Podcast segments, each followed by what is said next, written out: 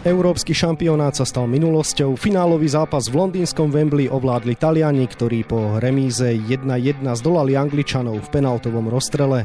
Viac sa tejto téme budeme venovať v dnešnom podcaste Denika Šport a športovej časti Aktualít Šport.sk. Príjemné počúvanie vám želá Vladimír Pančík.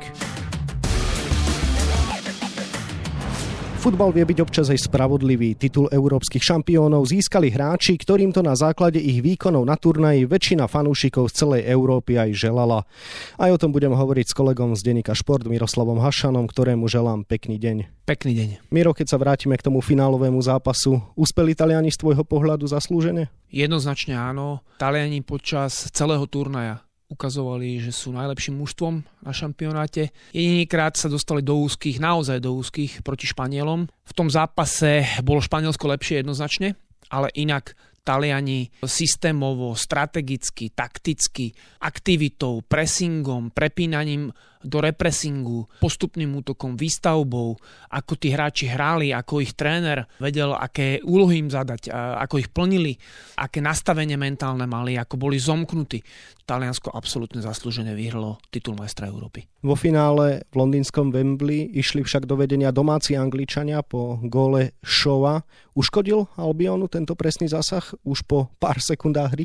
To si nemyslím. Práve naopak, myslím si, že im pomohol, lebo dlho, dlho vyhrávali a držali pod krkom Taliansko výsledkovo. Herne nie. Bolo jasné, čo chcú robiť Angličania ale vydržalo im to možno 10-15 minút, akým spôsobom chcú sa dostať do talianskej obrany. Robili to šikovne, ale potom Taliani zareagovali, pretože Angličania vlastne, keď útočili, vysunuli 5 hráčov až takmer na útočnú líniu, ale veľmi šikovne si dozadu pre lopty padali Mount a Sterling, No ale urobil to aj Kane, robil to na ľavú stranu, aby potom mohli vlastne vymeniť tú silnú a slabú stranu a pretočiť to doprava, odkiaľ aj dali gol, teda centrom z pravej strany, kde zas bol Walker a Trippier. Takže toto mali premyslené, no ale Taliani na to zareagovali, trošku preskupili rady pri bránení a potom Taliansko jednoznačne ovládlo ten zápas. Malo návrh, Angličania neboli schopní v pressingu vôbec nejako im uškodiť, museli sa stiahnuť do hlbokej obrany a potom bolo už len otázkou času, že kedy padne gól. Taliani boli pripravení výborne, hrali si svoju hru ďalej, vedeli, akým spôsobom využiť ľavú stranu, akým spôsobom využiť Veratýho, ktorý odťahoval hráčov, čo má robiť Žoržíňo, dokonca aj Immobile, ktorý bol veľmi kritizovaný, tak e, zohral veľmi dôležitú rolu. Bol tam Kieza a samozrejme potom gól po štandardnej situácii a jeden z dvojice famóznych stopérov Juventusu, ten futbalovejší Bonucci dal gól, ale aj Kielini, čo predviedol, aký výkon podal, to bolo jedna fantázia, proste Taliansko naozaj a pred Mančinim úplne, úplne klobúk dolu. Spomenul si Mančiniho, myslím si, že v odpovedi na otázku, ktorú ti idem položiť, mu budeš skladať ďalšie ódy, pretože vedie mužstvo, ktoré sa neprebojovalo na majstrovstva sveta 2018, práve on sa potom stal trénerom a Taliani po jeho príchode ťahajú šnúru 34 zápasov bez prehry. Prehrali naposledy ešte v roku 2019 v Lige národov s Portugalcami, to tu ešte nebola pandémia pre porovnanie. Tak čo sa stalo s Talianskom Talianskom, respektíve čo s ním urobil Roberto Mancini? Zaujímavé je to, že on keď nastúpil, tak Taliani prehrali, myslím teraz neviem, alebo 5 zápasov nevyhrali, nejaké z nich boli prehry, úplne presne neviem tú štatistiku. No ale Mancini prišiel s jasným cieľom. Taliani hrajú absolútnu modernú. Oni pri postupnom útoku vlastne preskupia to, celé to otočia, ľavý obranca, najprv to bol Spinacola, ale potom aj Emerson, ide hore, to znamená, že majú potom postavenie buď 3-5-2 alebo 3-4-3, rôzne si menia miesta, Insigne si páda do hĺbky, ľavý obranca ide za neho.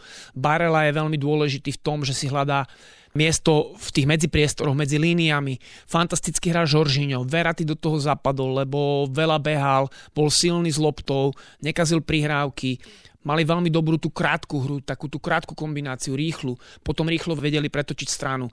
Mali tam Kiezu, ktorý bol naozaj nebezpečný, veľmi rýchlo pracoval s loptou, výborne zakončoval, mali štandardné situácie. Skrátka, Taliani mali všetko a to je zásluha trénera Roberta Manciniho. V Taliansku je úplne ospevovaný, tam naozaj na neho skladajú ódy. Dokonca tréneri, mnoho, mnoho talianských trénerov ho extrémne chváli, čo nie je úplne zase tradícia, predsa len taká súperivosť medzi tými trénermi tam je. Takže Takže Mancini spravil nie že zázrak, ale absolútne presne vedel, čo robí. Taliani vôbec po inkasovanom góle teraz nestratili pokoj, oni vedeli, že ten gól dajú, išli za tým gólom, vyrovnali a ďalej išli za ďalším gólom.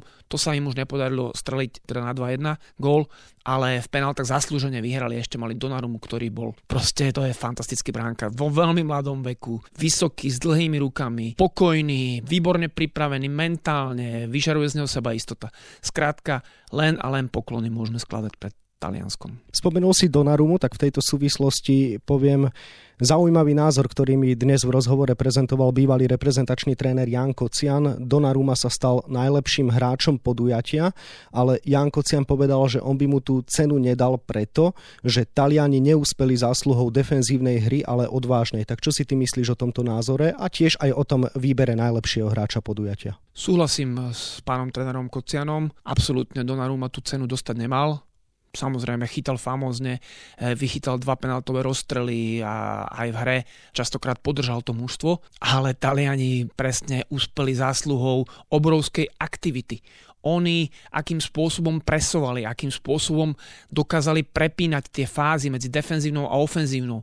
Najmä proti Belgičanom to bolo úplne vidieť a zareagovali, aj keď Španieli ich prehrávali, boli lepší, prečili ich v tom zápase, boli futbalovejší, robili skvelé veci, pohybom im trhali tú defenzívu, ktorá je talianská famózna samozrejme, a dokázali zareagovať, dokázali si udržať chladnú hlavu a napokon e, aj túto prekážku ťažkú zdolali. No a proti všetkým ostatným mužstvám bolo Taliansko lepšie. Hralo ofenzívne, hralo moderne, hralo rýchlo, hralo krásne, hralo aktívne. Hlavne hralo aktívne. A Angličanov, ktorí sú veľmi dobrí fyzicky, naozaj vynikajúco fyzicky postavené mužstvo, či súbojovo, či bežecky, či rýchlostne, či vytrvalostne. Dokonca veľa talentu samozrejme majú tí ofenzívni hráči, s čím ale tréner Southgate možno až tak nepracoval to je druhá vec, samozrejme Anglicko, no ale Taliani im dokázali vnútiť svoj štýl hry a dokázali ich zdolať. O Talianoch som sa rozprával aj s Nikolasom Špalekom, čo je náš krídelník pôsobiaci v talianskej Brešči a tiež mi povedal zaujímavý názor, že podľa neho Talianom pomohlo aj to, že nemajú v týme nejakú vyslovenú hviezdu ako treba Kylian Mbappé, Cristiano Ronaldo a podobne, pretože boli v podstate odkázaní na vlastnú tímovosť a tým pádom nemohli uspieť inak ako kolektívnym herným prejavom. Sedí to? Vo veľkej miere áno, ale pre mňa hviezda svetového formátu je Žoržíňo. Takže len on samozrejme nie je hráč, ktorý zoberie loptu, obide troch hráčov a vystrelí do šibenice a nerozdáva jasle na počkanie a nerobí úniky, prieniky, ale ako on hrá, ako stojí, čo robí, ako ovláda to mužstvo, ako ho všetci počúvajú, akú pozíciu tam má. To bol ako obrovský koncert Jorginho vo finále. No na samozrejme nepremenil penaltu, ale to je jedno. Takisto Bonucci, to je svetová extratrieda. Takže Spinacola ukázal, že má šancu sa stať hviezdou svetového formátu. Samozrejme, Taliani veľmi tímovo hrali, ale to je zase umenie toho trénera, že dokázal z tých hráčov všetkých, aj náhradníkov, aj celý káder, vyťažiť to najlepšie a proste budem sa len opakovať. Super, že Taliansko vyhralo titul majstra Európy. Ťažko by sme na Slovensku hľadali väčšieho fanúšika talianského futbalu ako trénera Karola Marka. Ten mi zase povedal, že tá tímovosť vyplýva už v podstate z histórie, že už aj samotní rímsky legionári boli postavení na tímovosti, pretože bez toho by nešlo vybojovať takú veľkú ríšu. Sedí to, že jednoducho Roberto Mancini nadviazal na niečo, čo je vlastné tomu talianskému národu, ale dokázal tam vniesť ešte niečo svoje, čím boli Taliani lepší ako v minulosti? Jednoznačne to sedí, tak Taliani, talianský futbal, to je profesionalizmus ako taký. Jednoducho, tí tréneri majú tam postavenie, sú to múdri ľudia. Keď už sa niekto dostane do série A, aby tam trénoval, to už musí byť kapacita, prichádzajú aj noví tréneri, ktorí majú zase nové myšlienky a posúvajú talianský futbal niekde inde. Inšpiroval sa talianský futbal aj inými prvkami zo zahraničia. No a Mancini práve tam doniesol tú kreativitu, tú rýchlosť kombinácie, tie pohyby klamlivé, kde tí hráči Insine vo finále takisto spolu rozhodol ten zápas tým, že sa posunul na hrot, čo bolo absolútne nečakaný ťah. Angličania hrali na troch stopérov, zrazu tí stopery prevyšovali, lebo nikto vlastne nevedel, kto má koho brániť. Insine chodil úplne preč z pozície deviatkovej hrotovej a potom samozrejme aj anglický tréner zareagoval a stiahol jedného zo stoperov, zmenil rozostavenie, teda nie zo stoperov, ale Walkera posunul na pravú stranu obrany a hral vlastne potom 4-3-3, chcel viac využiť Hendersona, ale Taliani už boli v zápase, dominovali v strede pola krátkými kombináciami, predčili Anglicko a už ich nepustili naspäť e, tak, aby Angličania mohli dať gol. Je to zaujímavé, ale Taliani si svojim herným prejavom získali naozaj celú futbalovú Európu. Angličanom v podstate fandili len tí, čo sa narodili v Anglicku, tí, čo žijú v Anglicku a ja. Takže čím to je, že Anglicko nemalo tie sympatie v porovnaní s Talianskom? Čo chýbalo Albionu, aby mohli tým pádom možno aj zdolať Talianov? Dve veci. Tá najhoršia bola penalta, ktorou vyhrali Angličania nad Dánskom pretože Dánsko podalo veľmi sympatický výkon v tom zápase, samozrejme na celom turnaji. A absolútne vymyslená, nafilmovaná penalta a ešte aj várom odobrená tak e, to futbalová verejnosť Angličanom neprepáči, pretože Sterling išiel skákať do vody a skočil hlavičku a rozhodca to označil za penaltový zákrok. Takže týmto určite stratili sympatie neutrálnej verejnosti a samozrejme Angličania nedokázali hrať tempo futbal, nedokázali byť aktívni, diktovať tempo zápasov, nehrali až tak pressing a oni mali samozrejme veľa pressingových situácií, ale nedokázali toho súpera zatlačiť, rozobrať ho na súčiastky, rozmontovať práve tými pohybmi proti chodnými proti sebe ofenzívnych hráčov a rozohrávkou defenzívnych ukázať krásu futbalovú v tej najväčšej teda nádhere, aby sa najviac skvela a mali veľa ofenzívnych hráčov, z ktorých málo hrávalo. Vlastne Foden bol mimo, potom samozrejme bol zranený, ale nedostali sa tam ďalší skvelí ofenzívni hráči a v podstate neustále hrali v tej istej zostave s dvoma defenzívnymi záložníkmi, ktorí hrali veľmi dobre, samozrejme veľmi účelne, ale to bol problém, že hrali Angličania až príliš účelný futbal a jednoducho dnes už sa hrá trochu inak. Chelsea uspela v Lige majstrov absolútne aktívnym spôsobom. City vyhralo anglickú ligu absolútne aktívnym spôsobom dominantným, kombinačným a aktívne napádajúcim s výmenou hráčov, výmenou pozícií, veľmi výrivý pohyb a toto v Anglicku chýbalo. Je tu jedna zaujímavosť, keby sme zobrali do úvahy posledné dva šampionáty, tak Angličania sú dnes najúspešnejší tým na svetovom fóre, pretože boli v semifinále majstrovstiev sveta 2018, teraz boli vo finále Eura 2020. Ak by to mala byť postupka, tak ich čaká v Katare 2022 víťazstvo a po dlhých, dlhých rokoch naposledy uspeli v 66.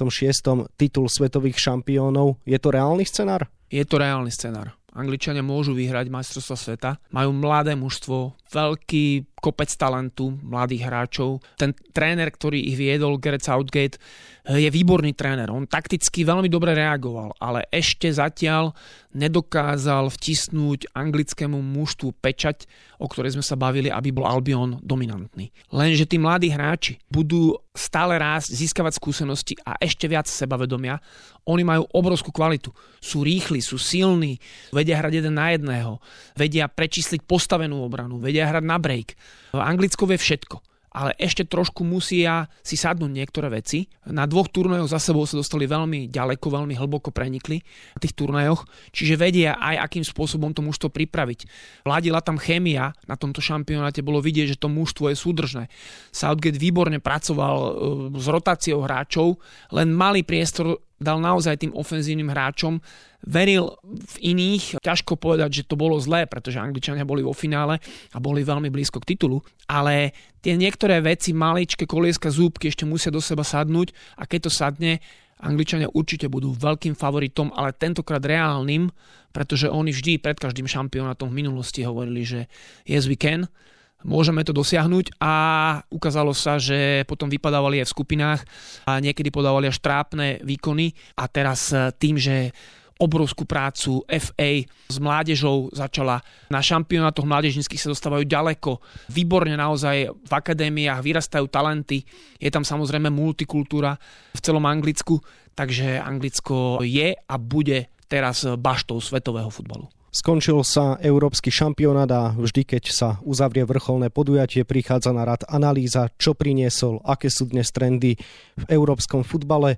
Jánovi Kocianovi som tiež položil túto otázku a odpovedal mi, že jednoznačne vysoké napádanie, že to je absolútne základný trend, ktorý dnes futbal forsíruje. Takže tvoj názor, čo ukázal šampionát, akým smerom sa bude uberať futbal? Futbal sa už dávnejšie, posledné roky, uberá smerom aktívnemu poňatiu. Samozrejme, je absolútnym základom vysoké napadanie tohto poňatia, je absolútnym základom dokonalé ovládanie lopty, je absolútnym základom nejaké nasadenie, čo my tu hovoríme o srdiečku, tak to nikto vonku nerieši, v zahraničí, to nikto ani nepovie aby hralo mužstvo so srdcom. To je absolútna, jasná, zásadná vec, ktorú nikto už ani nebude hovoriť. Ukázalo sa, že systém 3-4-3 je do módy, vyhrala s ním Chelsea Ligu majstrov a uspeli týmy, ktoré forsírovali tento systém. Taliani tiež v postupnom útoku hrajú vlastne 3-4-3. Mnohé veci posunuli ešte ďalej, takisto Španieli ukazujú, akým smerom sa bude uberať ten futbal, ale to už ukázali klubové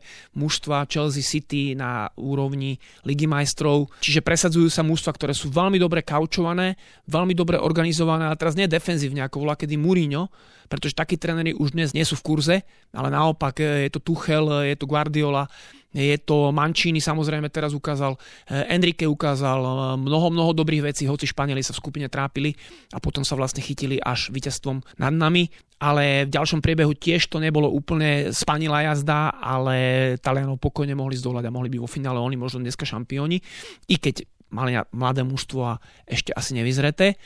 No, čiže je toho veľa. Isté je to, že tí tréneri majú plán A, majú plán B, vedia, čo budú robiť, keď dostanú gól, vedia, akým spôsobom chcú brániť, vedia, akým spôsobom budú brániť a organizovať hru, keď ten super im dokáže výjsť z vysokého pressingu, vedia, akým spôsobom budú hrať na rýchlu kontru a vedia, akým spôsobom budú hrať do postavenej obrany. Tí hráči presne vedia, aké úlohy musia plniť Tie úlohy sú im šité na mieru, to znamená pomalým hráčom nebudeme dávať šprinterské úlohy. Žoržiňovi, ktorý je famózny hráč, nebudeme dávať e, úlohu zrážať sa s niekým v strede pola. Naopak e, české mužstva alebo im podobné budú hrať takýmto spôsobom fyzickým, pretože až toľko talentu, futbalovosti a kreativity v ich tímoch nie je. Takže je jasné, ako karty sú rozdané. Kto ma napríklad potešil, bola Ukrajina, o ktorej sa veľmi málo hovorí. S Anglickom prehrala 0-4, ale za stavu 0-1 hrala Ukrajina krásny futbal. Hrala výborne, hrala odvážne, hrala kombinačne. Ševčenko ukazuje cestu, ktorou by sa mladý ukrajinský tím mohol dostať zase ďalej.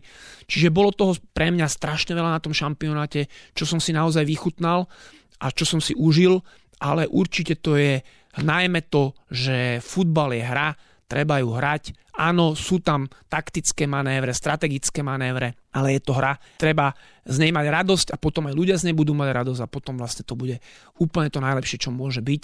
A to si myslím, že momentálne sa deje a že týmto smerom sa aj futbal uberá a je to vlastne taký návrat ku koreňom, pretože v istých fázach Angličania hrali s piatimi ofenzívnymi hráčmi, Nemci hrali so šiestimi ofenzívnymi hráčmi, takisto Taliani s piatimi, Španieli s obrovským počtom ofenzívnych hráčov a to je vlastne cesta k atraktivite a to je, to je proste paráda. Posledná otázka. Mali sme tu taký experiment, šampionát naprieč celou Európou. Na začiatku bola myšlienka bývalého prezidenta Európskej futbalovej únie Michela Platiniho, ktorá znela dostaňme turnaj aj do krajín, ktoré ho nikdy nedokážu usporiadať samostatné. Videli sme vďaka tomu veľké udalosti a veľké slávnosti v Budapešti.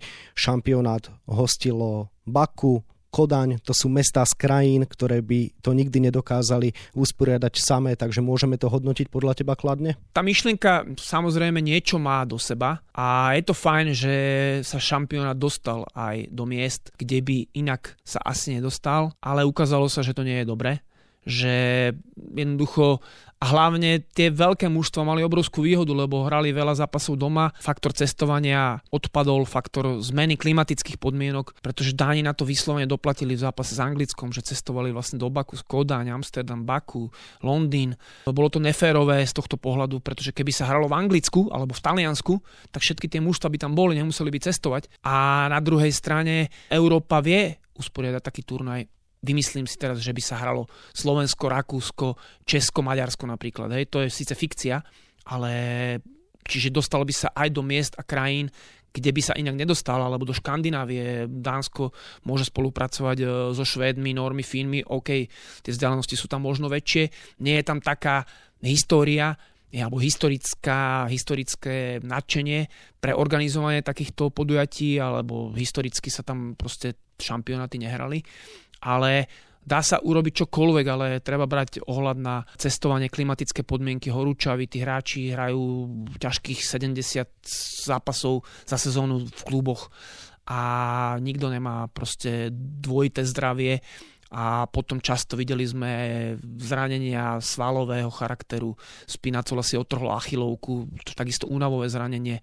Mnohé ďalšie, nehovoriac o Eriksenovi, ktoré ho zradilo srdce, ale jednoducho toto si myslím, že vyskúšali sme to, ukázalo sa, že nebolo to dobré, z môjho pohľadu samozrejme. Tú myšlienku by som neodsudzoval, ale nie je zrealizovateľná, takže na budúce radšej naozaj bližšie pri sebe, menej cestovania a tiež nesúhlasím s myšlienkou, aby sa rozširoval šampionát na 32 účastníkov, pretože na to už bude hrať skoro každý a to si myslím, že nie je dobré. Rozumiem, peniaze, televízne práva a tak ďalej, ale tady to cesta sa mi nepáči. Toľko kolega z Denika Šport Miroslav Hašan. Miro, ďakujem ti ešte za rozhovor a želám pekný deň. Pekný deň. Vyvrcholeniu Európskeho šampionátu sa viac venujeme na webe Šport.sk a takisto na 8 stranách denníku Šport. Okrem toho nájdete v jeho dnešnom vydaní aj tieto témy. Futbalisti Slovana Bratislava sú už v Írsku. Zverenci trénera Vladimíra Vajsa sa dnes predstavia v odvete úvodného predkola Ligy majstrov na trávniku Shamrocku Rovers s jasným cieľom potvrdiť víťazstvo 2-0 z pola a vybojovať postup do ďalšej fázy turnaja. Srb Novak Djokovic je v tomto roku suverénny. Po Australian Open a Roland Garros vyhral aj vo Wimbledone, čím sa v počte Grand Slamových triumfov už dotiahol na svojich najväčších rivalov Rogera Federera a Rafaela Nadala. Hoci je dlhodobo v kontakte s klubmi zo zámorskej NHL, napokon sa rozhodol pre podpis zmluvy s týmom najvyššej švajčiarskej súťaže z Lozán. Ak sa už Amerika nepodarí, svet sa nezrúti, hovorí pre šport reprezentačný hokejista Martin Gernát. No a na 24 stranách je toho samozrejme oveľa viac. Scenár dnešného podcastu sme naplnili a zostáva nám sa už iba rozlúčiť. Ešte pekný deň vám od mikrofónu želá Vladimír Pančík.